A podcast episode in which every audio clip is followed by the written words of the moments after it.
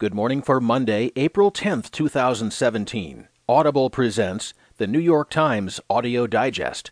Here's what's making news on the front page. Lender duped students, lawsuits say. Tillerson halts any thawing of Russia ties, and attacks in Egypt undercut promise of security.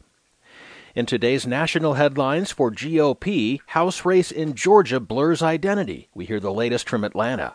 From Caldwell, New Jersey, Trump resistors on a quest to sustain momentum. And it did not stick. The first federal effort to curb abuse by police officers. In today's business headlines, Chinese insurance official faces graft inquiry, WikiLeaks documentary evolves year after debut, and after decades of investing in AI, Canada tries to reap the benefits. There will be more business stories, more national and world news, a roundup from the sports page, and New York Times columnist Paul Krugman. Now, as selected by the editors of the New York Times, here are the stories on today's front page. The top story Lender duped students, lawsuits say. Reported by Stacy Cowley and Jessica Silver Greenberg. Ashley Hardin dreamed of being a professional photographer, glamorous shoots, exotic travel. So in 2006, she enrolled in the Brooks Institute of Photography and borrowed more than $150,000 to pay for what the school described as a path into an industry clamoring for its graduates.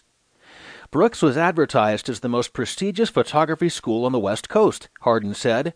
I wanted to learn from the best of the best. Hardin did not realize that she'd taken out high risk private loans in pursuit of a low paying career. But her lender, SLM Corporation, better known as Sallie Mae, knew all of that, government lawyers say, and made the loans anyway. In recent months, the student loan giant Navient, which was spun off from Sallie Mae in 2014 and retained nearly all of the company's loan portfolio, has come under fire for aggressive and sloppy loan collection practices, which led to a set of government lawsuits filed in January. But those accusations have overshadowed broader claims detailed in two state lawsuits filed by the attorneys general in Illinois and Washington that Sallie Mae engaged in predatory lending, extending billions of dollars in private loans to students like Hardin that never should have been made.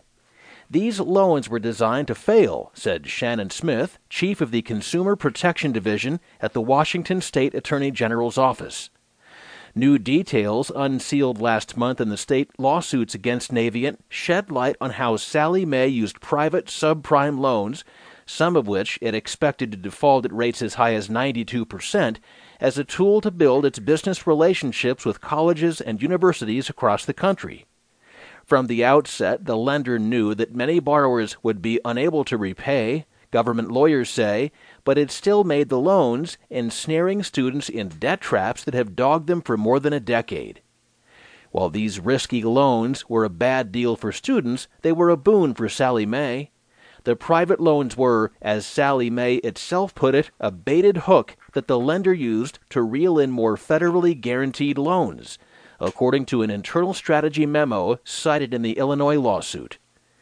The attorneys general in Illinois and Washington, backed by a coalition of those in 27 other states, want those private loans forgiven. In a pair of cases that could affect hundreds of thousands of borrowers, they have sued Navient. The lawsuits cover private subprime loans made from 2000 to 2009. Today, Hardin is a 33 year old waitress in Seattle who still owes $149,000 in student loans and pays $1,395 a month more than her monthly rent to Navient. If the attorneys general succeed, a chunk of her debt could be erased. Navient, which is based in Wilmington, Delaware, has denied any wrongdoing and is fighting the lawsuits. Next on the front page, Tillerson halts any thawing of Russia ties. Reported by David Sanger from Washington. Secretary of State Rex Tillerson is taking a hard line against Russia on the eve of his first diplomatic trip to Moscow, calling the country incompetent for allowing Syria to hold on to chemical weapons and accusing Russia of trying to influence elections in Europe using the same methods it employed in the United States. Tillerson's comments, made in interviews aired on Sunday, were far more critical of the Russian government than any public statements by President Trump, who's been an increasingly lonely voice for better ties with Russia.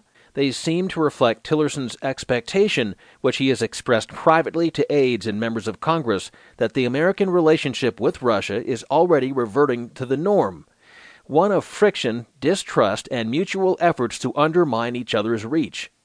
This was inevitable, said Philip Gordon, who is now at the Council on Foreign Relations.